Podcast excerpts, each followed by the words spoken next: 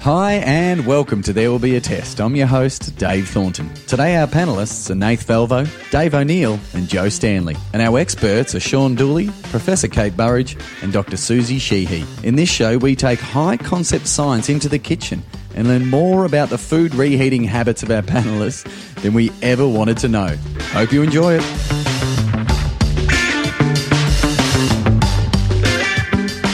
Welcome to There Will Be a Test, the podcast that brings leading experts and academics together with some of Australia's funniest people. I'm your host, Dave Thornton, and I'd say I'm an expert in word pronunciation. I'm impeccable. Oh, don't worry about it. Anyway, on today's show, our specialist topics are an Australian native animal, some accelerated science, and linguistic origins. This will be interesting. And as always, our panel needs to pay attention because, as the title of the show suggests, there will be a test.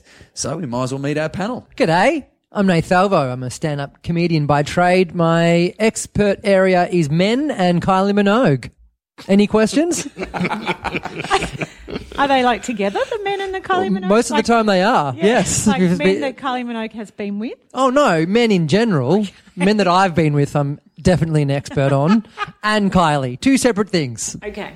I'm Joe Stanley. I am a uh, TV presenter, radio presenter by trade, I guess. Uh, and a thing that I have never, ever been able to grapple, my brain cannot grasp it, is time travel. Oh. Mm. So anytime you see it in a movie or mm-hmm. a TV show, you're out. My brain just, and my husband now just looks at me and goes, Do you want me to explain it? I'm like, No, nah, I'm going to go to sleep. That's basically it. That's my response. Doesn't matter what it is. Doesn't matter whether it's that stupid Back to the Future or Rick and Morty, forget it. Doctor Who. I don't even know. Doctor Who, no way. Mm. No chance. Mm. Uh, my name's Dave O'Neill. I'm a comedian. I'm an expert on what schools people went to. And Kai Minogue went to Campbell High. Nath Valvo went to Parade I College. sure did. Who else went to Parade uh, College? Uh, uh, uh, Peter Hellier went to Parade College. Mm-hmm. Damian Callinan went wow. to Parade College. Oh, wow. Uh, Dave Thornton went to Belmont High. My wife went to Belmont High. yes. And Joe Stanley, I, Northern Suburbs, private school in Melbourne. I don't can't remember which one. Not ah, no ladies. That's not no, northern suburbs grew up and lived, but went eastern suburbs private oh, okay. school. Which one? I better write it down on my Strathcona Baptist Girls oh, Grammar School. Strathcona. I don't know anyone who went to Strathcona. Oh, now you do. No, I don't know one. Okay. Will this be on the test? I, I, can genuinely say in the Venn diagram of interest, there is no crossover between the three of you. well, we might as well meet our expert. I'd like to welcome from the University of Melbourne and the University of Oxford. Senior lecturer in medical accelerator physics. Welcome, Dr. Susie Sheehy. Thank you very much. It's nice to be here. Thanks for coming in. I'm looking across at all the blank expressions on these comedians' faces, Susie. You sure you're going to impart knowledge on these guys? Can't promise it, but you can ask me anything. what, what, what, what is the area again? Can you repeat that bit? yeah, what is it? Medical accelerator physics. Yeah. Oh wow, what does that mean? you could just say accelerator physics. So what I do. Oh god, there's egg on my face. no, it's fine. What I do is design machines which take the smallest constituents of nature, so subatomic particles, yeah. and make them go faster. That's oh, I get it. The whole ah, aim. yeah. yeah. like a train for small particles that goes fast. Yeah, yeah, kind of, but much, much, much faster than that.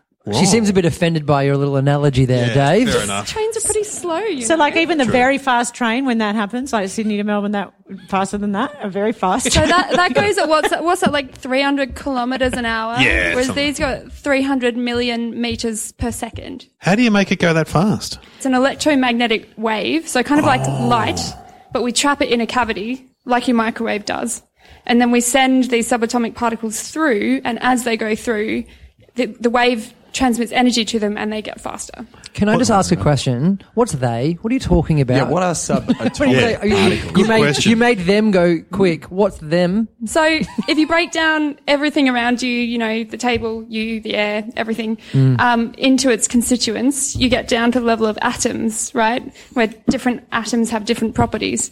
If you then, so you can either take those, that's one of the them, mm. um, or we can even get down to the particles inside atoms, so protons um, and electrons usually. Oh. I do remember protons and electrons from, from year 10 science. Yeah. So, guys, we're off to a good start. Do you, do you have anything to do with the synchrotron out at a little bit, yeah. I know the guys out there who work in, in my field. That's yep. a. I've done a gig for them. Wait, That's what? how I know. it's a. It's a big as a football field, and it's yes, a. It's a big ring of magnets mostly, um, and it's an electron accelerator. Um, and then they use the electrons to, to wibble them around and generate light, and then users use that light for all kinds of different research. Is Wibble an official term? Because I, I like Wibble. I've never heard that. We'll, we'll call it an official term. Yeah, yeah. No, the actual, the genuine name of the device that does that is called a wiggler. Oh, I've got one of those. What's the one in Gen- What's the one in Geneva? Is that similar? The hadron? Is that hadron collider? Yeah, yeah, So that's also a type of machine called a, a synchrotron, um, and and it's That's the a large huge hadron one though, collider. isn't it? Yeah, The Large it's Hadron 27, Collider. 27 kilometers in circumference, Have you 100 meters 27? underground, um, and it's also the world's largest refrigerator. Ah, oh, Hey. Oh. did, did someone that works there just invent that one day? I, I can tell you the amount of times I've had house parties and I'm like, what I need is a 27 kilometre fridge for these beers. Are you guys jealous of that Unfortunately, collider? you'd freeze your beer because it's at minus 271 Oh, degrees Celsius. Have I got some cold ones? There's half a marathon for you, and then you'll get the beers. I remember reading it was going to So possibly end the world if they got it right. wrong. And what I wanted to know is, was that real? Did we get close to maybe blowing up the world? Actually, it's really interesting in terms of a phenomenon. It happens when we build every new big collider, but they're so few and far between that people forget the media went mad about this same thing last time. Um, so it's actually like a It's like the. Y2K bug. It's a, Yeah, it's a hype. but actually, you know, the energy of the beam in the Large Hadron Collider, there are actually particles that are coming from outer space, which are many, many times more energetic than that. Um, like millions of times more energetic. Cosmic rays, they're called. So my question is then, what is the most dangerous thing that could happen at one of these uh, places where you're throwing your bits together? What's like one of the coolest things that could happen if it went wrong? I should say we're very careful with safety. Of course, but the the Large Hadron Collider blew up in its first year of operation um, because of a, a disconnection between some pieces of superconducting wire, and it transmitted so much energy from the magnets that it blew up, and like 200 meters of these huge magnets were like shifted about and destroyed, and they had to shut it down for a year to replace it. There was no release of radiation or anything like that. We're pretty well controlled with, you know, th- there's radiation when the machines are on, but when you turn them off, you wait a little while and then you can go in again. We just wait for it to cool down like a microwave. Like you give it a couple of seconds before you open the door. What? I I mean, didn't that, do that. That's, Don't you? Do you not? Should oh. I? Jeez. Have you got your affairs in order? I mean, I glow in the dark. I thought everyone does that. Oh, I don't own a microwave. I reckon the jury's still out on that stuff. I don't, Are you I'm a bit- serious? My parents don't own one either. No, we're like Amish. We don't. I reckon. Uh, how does it heat up that food? I don't know. but you just said, how does that warm up the food? I think so- we have someone here that could answer that Dave- question. It moves the particles around, doesn't it? Is that right? Yeah, no, it's Yeah. it's literally almost the same process. So Yeah. it, so microwaves work in the gigahertz range of electromagnetic waves. Electromagnetic waves are just light. Um, so there's nothing to be afraid of, and it literally just vibrates the, the particles. And when particles are vibrating, that translates to heat. So that's we all just went like this together, right? Yeah. You would heat up the room and anything She's- in it. You see? This is a non-visual program, but she's wobbling around like a particle. Wibbling. She's wibbling. wibbling. She's wibbling a You wibble. just explained it better than anyone ever has to me. So hang on. Maybe I'll get one. Another another microwave question. I hope I'm not on answer. commission, I promise. How come when I put some food in the microwave, how come some parts are hotter than others when it comes out of the microwave? Oh, so that's a really good question. So in any of these structures like a microwave, um, the waves normally set up what are called standing waves. Um, and so that means that you actually have parts where the wave's wobbling up and down a lot and parts where it's stiller. So they're called hot and cold spots. Sometimes, Dave O'Neill, you throw your wheat bix in the microwave and you get it out, and the and the edges are boiling, but the middle's Yeah. still cold, and you've got to give it a yeah, good yeah. stir. That's why That's like why they have the rotating plate as well. Yeah. But like it, sometimes it's lava. Yeah. One part and, and Antarctica. Can the you fix that? Can you make a microwave where that doesn't happen? No, it's below my pay grade. Good answer. You know what I really like about this show is we get someone in who studied at Oxford and Melbourne University, and we're like, "What about our wheat bix? What about how do we work that out?" the important things in life. yeah. How, how did you get interested in this area?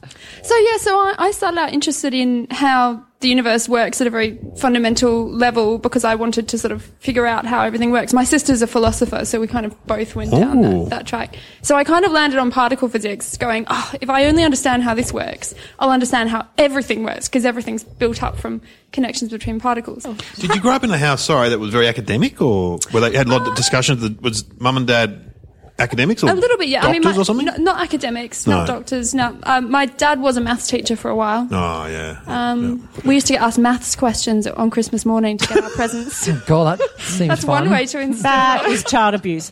Um, so, how many people are doing what you do? Is it super specialised? So there's about at the big conference in the field. There's about 1,500 people That in sounds like a the good accelerator time. field. that Hey, smashing some atoms together. Sorry.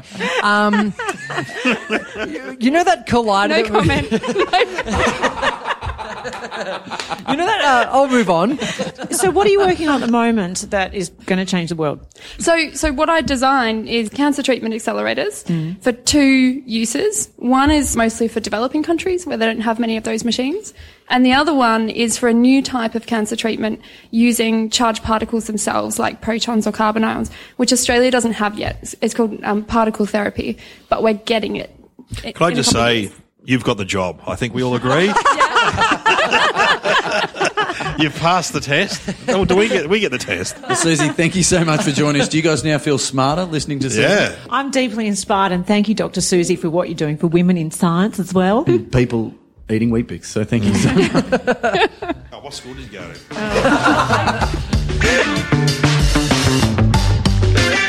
Our second expert is Professor of Linguistics from Monash University, Kate Burridge. Kate, what are you talking about today? Uh, pirate speak, actually. Oh wow! Pirate speak, yes. Before we all do our bad impersonations of pirate speak, which I think Joe Stanley has lost her mind about. Oh, because I didn't know it was a real thing, other than every the best, you know, dad's jokes around. Which can I share? My Yeah, favourite, go on, Which is please. related to a pirate. Because a, Please pirate- do. a pirate walks into a bar. And the barman says, you know, there's a steering wheel down your pants, and he says, "A," and it's driving me nuts. That's great. Oh, that's good. Like Is it. that why you studied what you studied? For bangers like that? So pirate speak, it's real, is it? Well, it exists. You certainly hear it a lot on television, and Well, the Pirates of the Caribbean made it. yes, Pirates of the Caribbean, Pirates of Penzance, So- Long John Silver, Blackbeard. They're the ones that kind of set the pirate brand, really. So, so when you're studying pirate speak, do you mean in a, in a literary context or in just wherever it appears? Well, it's just kind of as it appears really, I suppose, in Disney and, and as it does now. I mean, pirates really would have spoken all sorts of different accents. Uh, There would have been a real mishmash on board the boat, but there's something that's been passed down to us that uh, sounds actually like West Country. What- so West Country, what's So that's this kind of southeast part of England, so Cornwall, Devon, Dorset. They put the R in pirate. like Yeah. so that R the R, that the piratical R, yeah. West Country is a what they call an R-full dialect. Doesn't mean an awful dialect, but an R-full. So our the dialect we speak is R-less. We don't have an R in hearty, for example, but they have, you know, already. They of course drop the H's. There's a lot of H dropping and G dropping in uh, in West accent. Country and also in. Uh, in um, pirate speak. So what's come down to us is because of the actor Robert Newton, who was a West Country man, and when he took the role in the 1950s uh, as Long John Silver and Blackbeard, and so that became the kind of pirate brand, a bit like. The skull and crossbones, which also then became associated with pirates, to remind us of death and how how briefly we are on this ah, on so- this mortal coil. Pi- pirates were like the first emos, going around with their hair dyed black, ignoring mum and dad. Yeah, I get it. Eye patches. So now everything is just a photocopy of a photocopy. Because of that, now every pirate in media is basically yeah. Well, it doesn't sound right, does it? If you get a pirate that doesn't sound, say army ardies and you know sploish the main brace. Yeah.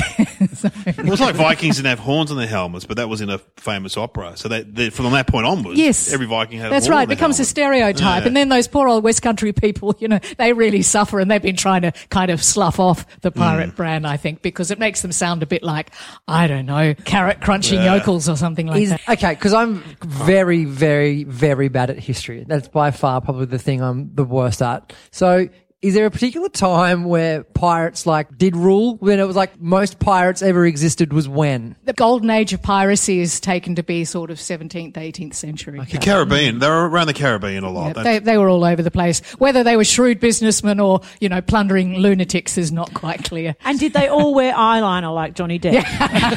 not quite as pretty as him. It's interesting because some of the words we use to this day, like slush fund, comes from the pirate days. What? Well, sailor slang, basically. Yeah. Uh, Or just a naval slang too. Uh, taken aback or by and large ship shape, all of junk. Junk was originally old rope and then became, you know, nasty bits of dry. Oh, pork Dave O'Neill does old rope all the time. Come and see me anytime. You'll see my old rope. from to, to work, get money for my slush fund.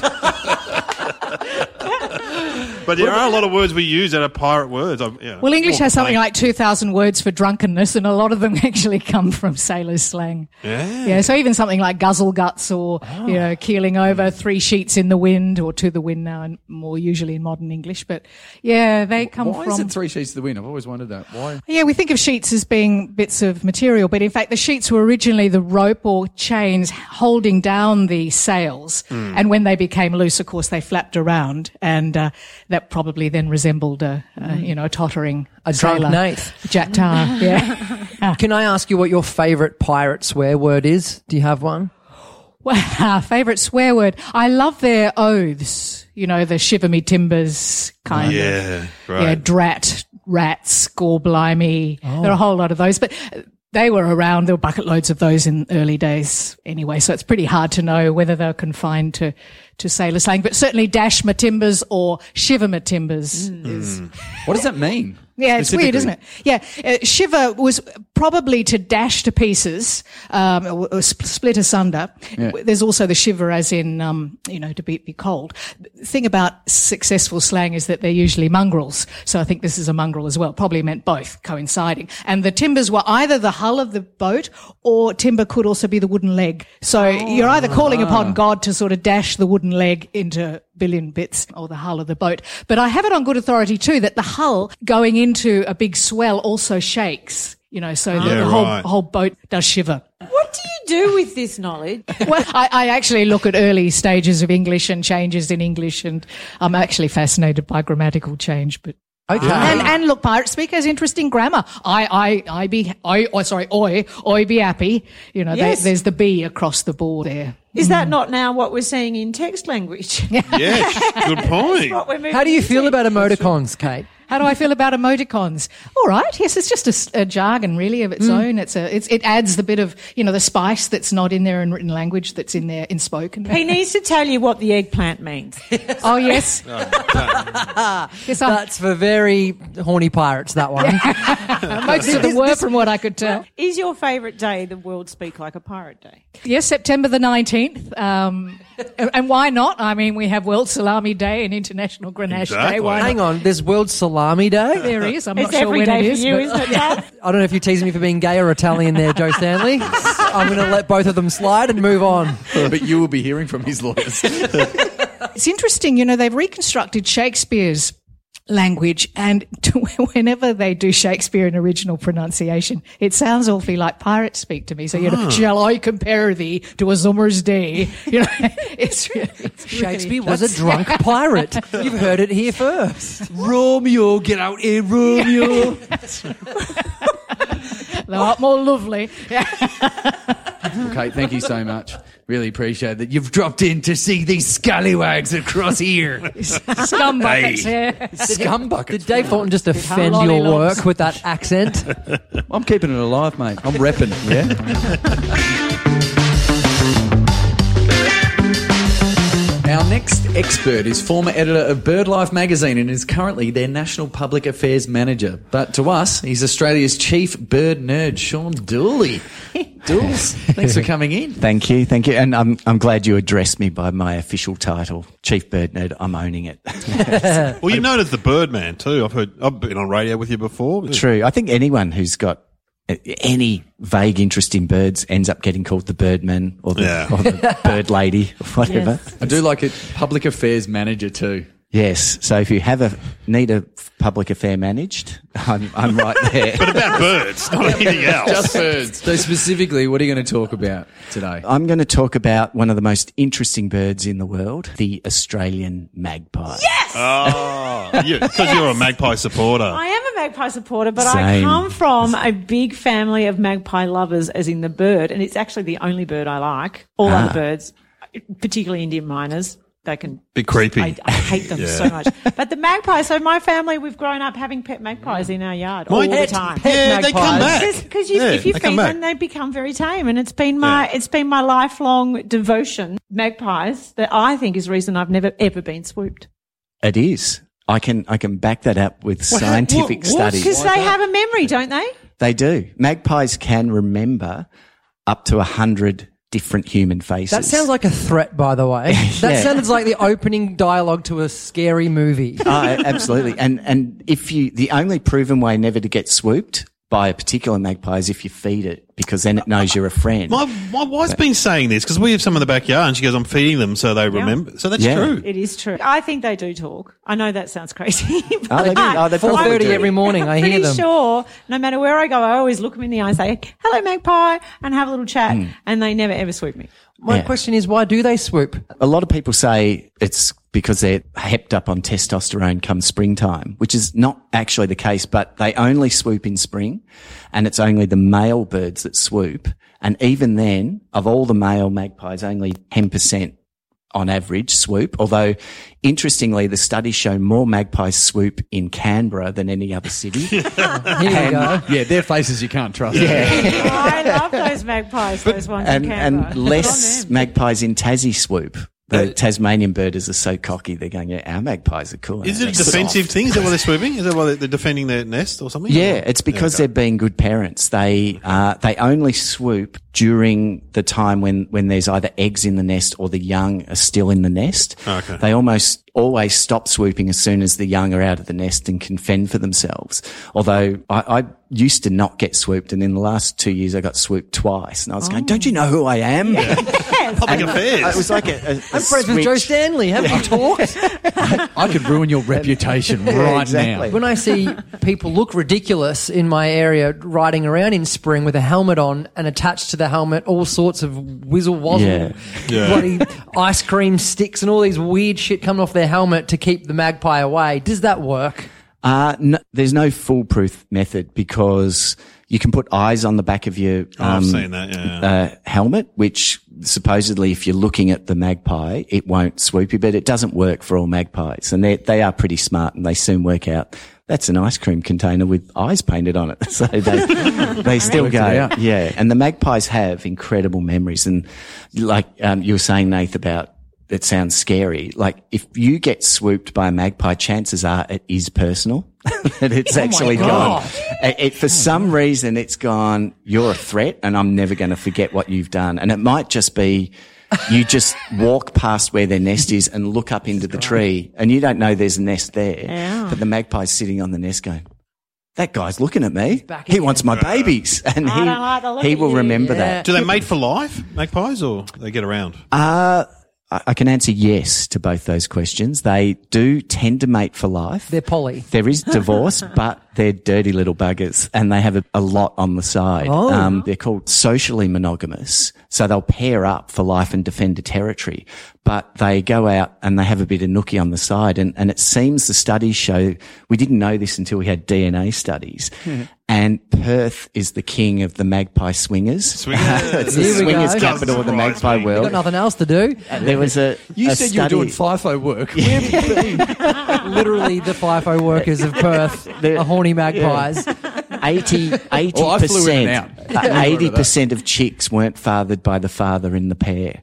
So that is a lot of. Well, that's what he key said anyway. Yeah, Dools, before you go, magpies in Australia aren't related at all to magpies in Europe. no, no, exactly. Uh, It's it's a bit of a bugbear. The the British settlers got here and they they just barged in and rather than listen to indigenous people on all sorts of things, they also didn't listen to what the names of the birds were. So they just looked at a bird and went, that's black and white. We've got a roughly black and white bird in, in England called a magpie. So we'll call it a magpie. And they're not related at all. The magpies in England and Europe are the um, black-billed or European magpie, and they are members of the crow family. And the magpies in Australia look a bit like a crow, but they're actually a member of a family of birds only found in Australia and New Guinea. This really ancient family it has birds like the butcher bird and the currawong, and also these birds called wood swallows, which look more like swallows than magpies, but they're actually all related. And it, it's a bit of a bugbear of mine because we get all of this mythology from um, about magpies, but it's all imported from England. So the whole thing, you've probably heard the phrase, you know, the thieving magpie and all that sort of stuff, which gets lumbered on ours because the magpies in England steal shiny objects and things, but, and, and use them to decorate their nest or whatever. But Australian magpies don't really do that. But basically, They're off getting jiggy. yeah, exactly. They, they- I don't have time for the I don't have time for that commandment. I've, I've got to break the earlier ones. Joe will be interested in this because I know you go for the Collingwood football team. Do you know the the Latin uh, phrase that Yes. Collingwood uses? It's Floreat pica, may the magpie flourish. But Oh, absolutely. that is right. That is so right. However, this is getting back to that magpies from England. That is the English magpie, the pica. The English magpie is called the pica pica, and that's its scientific name. Whereas the Australian magpie is the Cracticus tibicen, and uh, it sounds like a Rolf Harris song, isn't it? King Cracticus. they, um, actually, I've just gone off them. Um, but they, but it really, it, it just really gets me that we have, you know, especially we've got a president who's a Republican and he refuses to answer my emails where I say, dear Eddie, please what should it change be, it to, it should be Floria cracker. Floreat cracticus. Floreat Long live the cracticus. Aussie, long mm. flourish the Australian magpie. Yeah, long, long may they flourish. well, Dools, thanks for that, mate. Thanks That's for all coming right. in. Oh, you know, anytime. Love, Oh, I've love a got one more question.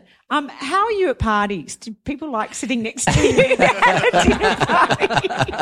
Well, I like to think unique among bird nerds is I actually uh, can talk about other things, but We're not interested. yeah, no. But then these days it's turned around since I've become known as the Birdman. I actually get people approaching me at parties. Going, Rumor is you're the Birdman. it's like it's how I meet all my uh, all my potential partners.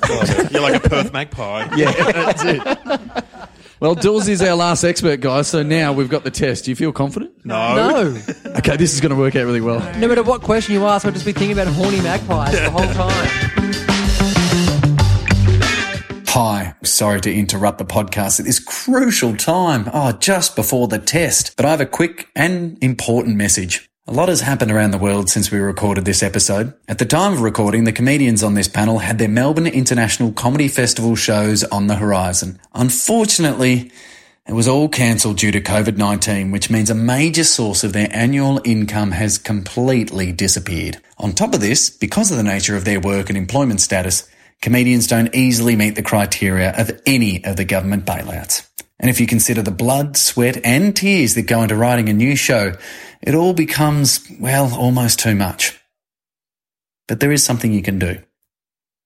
The Comedy Festival's come up with a clever way to help them out. So pause this podcast right now, go to comedyfestival.com.au, click on the donation buttons and follow the instructions. It's really easy. You can donate directly to the individual comedians on this episode. Search for Nath Valvo and Dave O'Neill. Thanks for that. I know they'll really appreciate it. Now back to the podcast. Oh, and of course that very exciting test.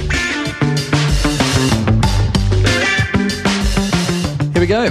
What do particle accelerators do? Joe? Well, they speed up particles. They accelerate the oh. particles because it's a particle accelerator. Well done. You see what I did? Yeah, You've actually smart. nailed it. Oh my God. Do you know what speed they accelerate to for an extra point? Um, 300 million meters per second. That's exactly it. In microwave cooking, how is heat created? Oh, Dave? Uh, it's uh, I still don't know. It's by it's no, it's sound waves, light waves. It's light waves, not What's sound. important for you to know is that it's safe and it's time for you to enter the 21st century. Yeah, I don't Dave. have a microwave. this whole show is an intervention for you to get a microwave. Your kids Jury's emailed out. in. I cannot even understand how you have been cooking without. How did you? How were you a student without a microwave? How do you have two minute noodles? Do you use a don't have, two, stovetop? don't have two minute noodles. Oh, Yeah. oh, sorry, one how do you heat up? How do you heat up leftovers? Well, in a Like, on the saucepan. On the, On the stove. Man, I know. do you do you use firewood instead of I gas? know. We're Amish. Go raise a barn. We churn butter. Has anyone else got an answer? anyone else? Ah, was um. Well, How is heat created?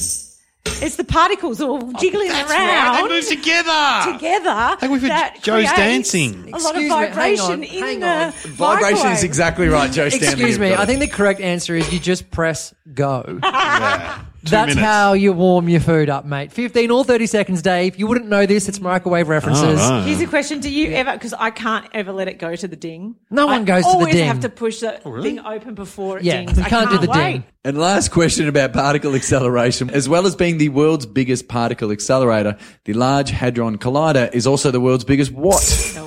Dave. It's the biggest fridge.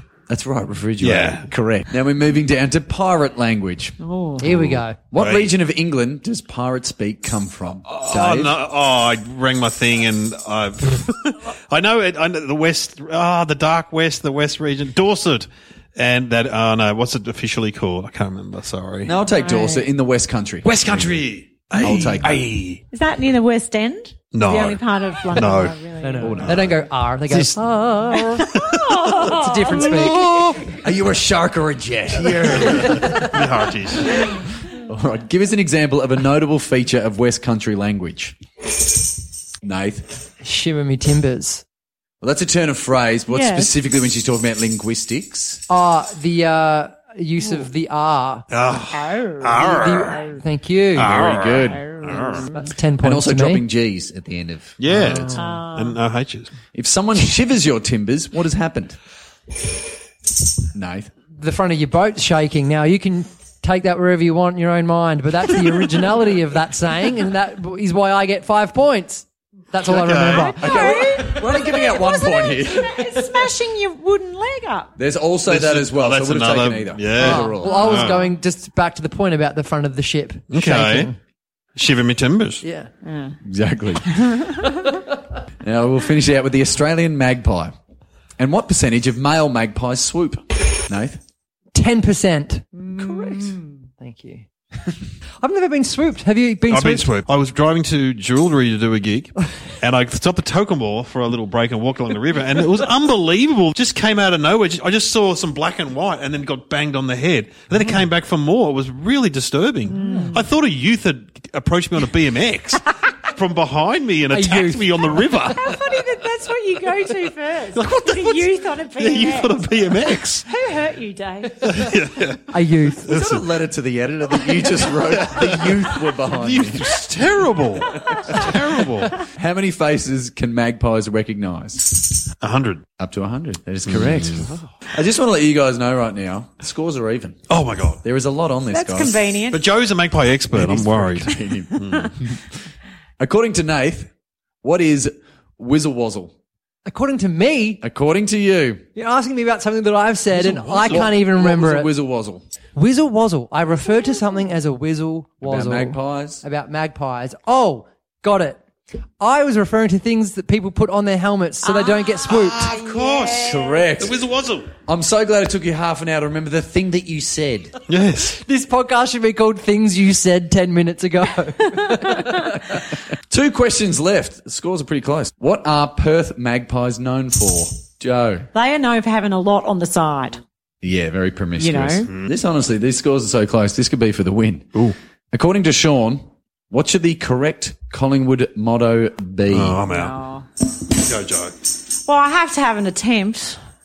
It's currently Floreat Pica, but it was Floreat Crapatis, Crapatula, Crapac. Yeah, Crapakika. Cast, Costa Rica. It was definitely starting with C, but I wouldn't. I got to be honest. Remember. I go for the Geelong Football Club, and if I saw Floreat Crapicus written across the Magpies Be very happy. logo, I'd be really happy with that. I'm guessing they'll never go to Crapicus, but is that the correct? Is it Crapicus? Is You it? know what? it's one letter off. We need someone to win this thing. It's Cracticus, which Oh, is you're close, close. enough. Crapicus. So based on that answer, well, that kind of answer, you've actually won. You have won. There will be a test, Joe Stanley. That that is a miracle. Nerd. Cracticus. I- well, Gee. by that, I've just done. I've studied three courses in one tonight, and consider myself a doctorate in all three. I think I'm going to go on a train now and bore people with my facts. But I'll mesh them up. Do you know magpies are like in the Hadron Collider? with They Speak Pirate. Well, guys, thank you so much for joining us. Nath Valvo, really do appreciate Thank it. Joe you. Stanley. Thank you. And of course, Dave O'Neill. I was here. Any podcast you want to plug at this point in time, Dave? I do a podcast called Somehow Related with Glenn Robbins. Have a listen. And my other one's a debrief, which is uh, in a car. Uh, yeah, I have an upcoming podcast called Best of You, and it's a mindfulness podcast using interviews with elite athletes such as Scott McLaughlin, IndyCar driver, and um, football players and various other people, with Emma Murray, who's the mindfulness coach at the Richmond Footy Club. Oh, that's very cool. Yeah. I don't do any podcasts. I just listen to them. So come see me live if you're listening. Nath Valvo. Nath Valvo gigs. Come along. Any podcast you want to recommend then? This one, Oh, of course. Very good. He knows what side his bread's buttered on. And I'd also like to thank our experts, Dr. Susie Sheehy, telling us all about particle acceleration. Oh, my head's still hurting from that. Professor Kate Burridge talking all pirate language. And of course, Sean Dooley telling us all about the Australian magpie. We look forward to joining you next time on There Will Be a Test. Hi, me again. If you like the show, we'd love a good review. If you didn't, well, then why the hell are you still listening? Otherwise, you can go to the Facebook page and leave us a message. Our experts can be heard, seen, or read at other places. Look out for Kate Burridge's book called For the Love of Language, and Susie Sheehy has a book due in 2021. This podcast was produced by Jed Wood with the invaluable assistance of talent coordinator Michael McDermott. We acknowledge the traditional owners of the land on which we are recording, and we pay respects to elders both past, present, and emerging. Thanks for listening. I'm your host, Dave Thornton, and catch you next time where there will be a test. G'day, Jed Wood here. I'm the producer of this podcast. Just a quick message to let you know about our GoFundMe campaign. We really love making this show and we do it as economically as possible, but there are some costs that are simply unavoidable. So if you've enjoyed the show and would like to contribute to help us pay the bills, we'd really appreciate it. Go to GoFundMe.com and search for There Will Be a Test. Thanks so much, and we hope you enjoyed the show.